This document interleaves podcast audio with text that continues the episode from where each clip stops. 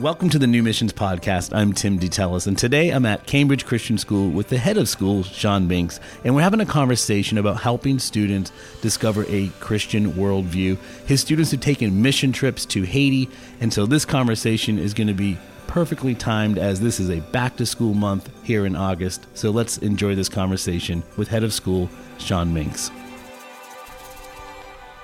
Sean, it's great to be with you today here at Cambridge Christian School in Tampa, Florida. Thank you. Man, I'll tell you, the, the campus here is energized. And every time I pull up, even though it's summertime and you guys are launching mid August, it's a hustle and bustle place. You guys have a pretty jam packed campus. It is. I don't really feel that same level of energy, though, until the students arrive. That's when everything changes. We have plenty to do. And believe me, there's no shortage of, of work. We really get our, our work done in the summer because the interruptions are fewer, but the energy returns when the families come back. Yeah, when I'm here to speak at your chapel services, I'm always pumped up by just the passion your students have because what's interesting is you know working with students they can become somewhat apathetic in life and here you are really on mission to help them find a deeper purpose and passion in knowing Christ. How has your role in leadership really been making spiritual development a priority here at Cambridge Christian?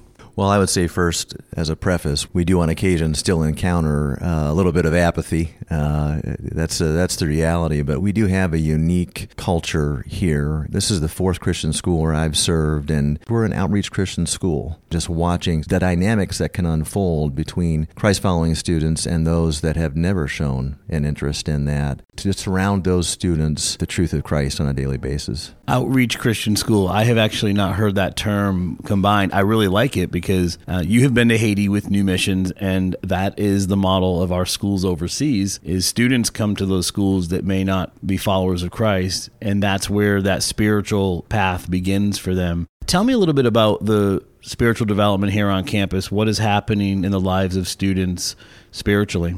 You know, we have that, of course, starts in two primary places. That would be, of course, through Bible classes that every student has every day. Then also through chapel is, you know, maybe the most important thing that happens on our campus. You've been a part of that. Our coaches and our teachers and our administrators and our maintenance crew and, and really everybody has an understanding not only of a biblical worldview and for us, uh, kingdom education, but also just discipleship and the importance of relationships with these students, no matter where they're at currently spiritually. And this mindset is really counterculture. What kind of opposition do you face? Maybe there are students that attend a school like yours where maybe their home life is not concurrent with the thinking of the school. Surprisingly, very little. In our admissions process, while we don't have a requirement there that the student or the parent be a Christ follower, we do require that the parents in that process sign off on our statement of faith that they will support it being taught. If they're not willing to sign that, it, it it just won't be a partnership, and we need it to be a partnership. Was there a moment for you that the light bulb went off? Like I, I am called to do this. There was. It was actually very early on. You know, I'm a public school product, and really never even considered serving in Christian schools until I got a voicemail from a Christian school in Daytona. I was graduating college in Minnesota at the time, about four years into my time at that first Christian school in Daytona Beach, the culture at that school was very cold and dark spiritually. It was a great school and great people there.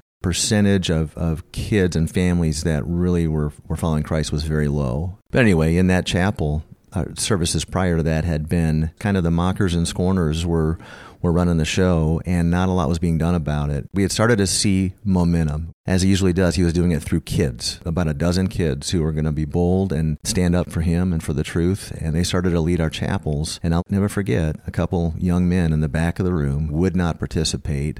One of them decided to stand up and participate in something, and the other one kind of sheepishly looked around and slowly joined him to stand. Okay, all of a sudden, positive peer pressure is starting to win the day, we ultimately had complete revival. That whole school turned on its head spiritually, and that was really the moment I knew this is what I want to do. What encouragement would you want to speak into the lives of parents for a moment that are sending their kids to a Christian school? How can they come alongside and partner with this great mission that you're on?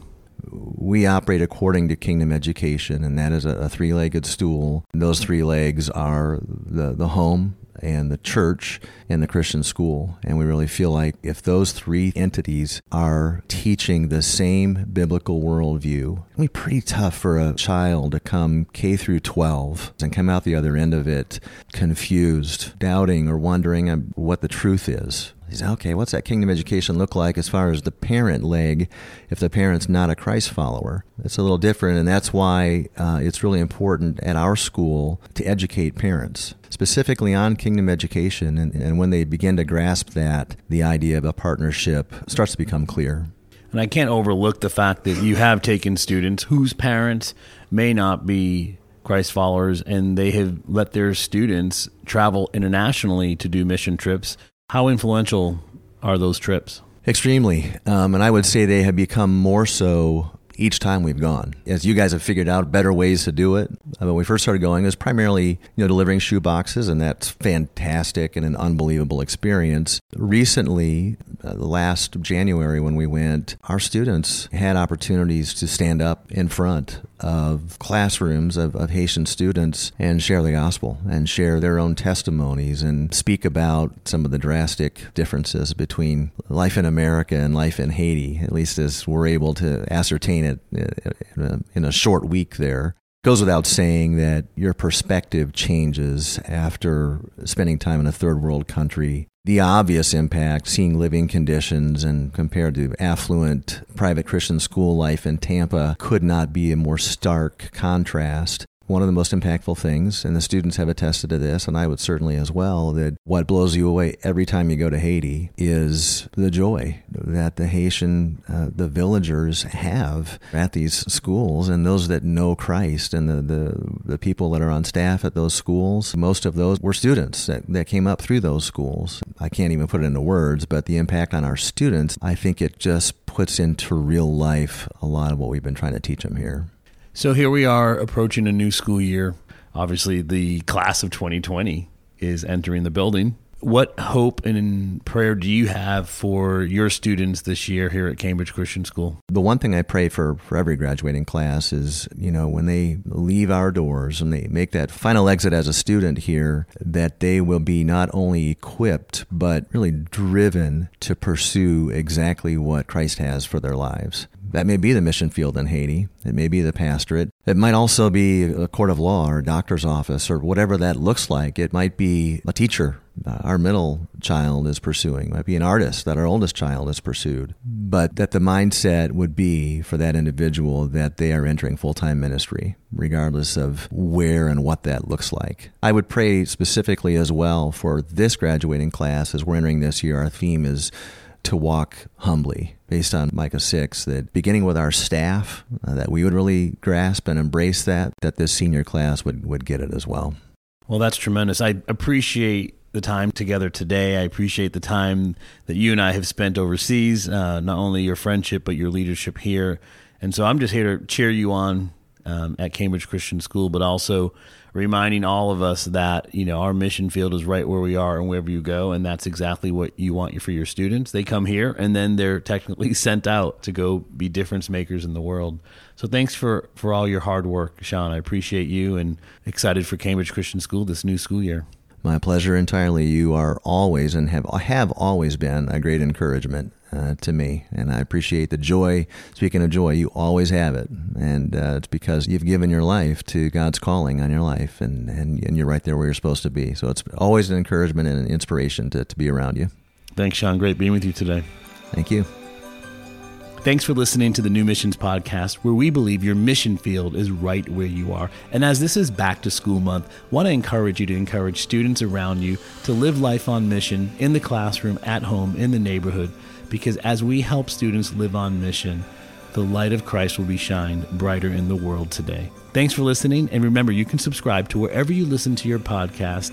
And don't forget, that the Shoebox Drive will launch October 1st through December 31st, and you can find out more about that campaign at shoeboxdrive.com. Thanks for listening to the New Missions Podcast.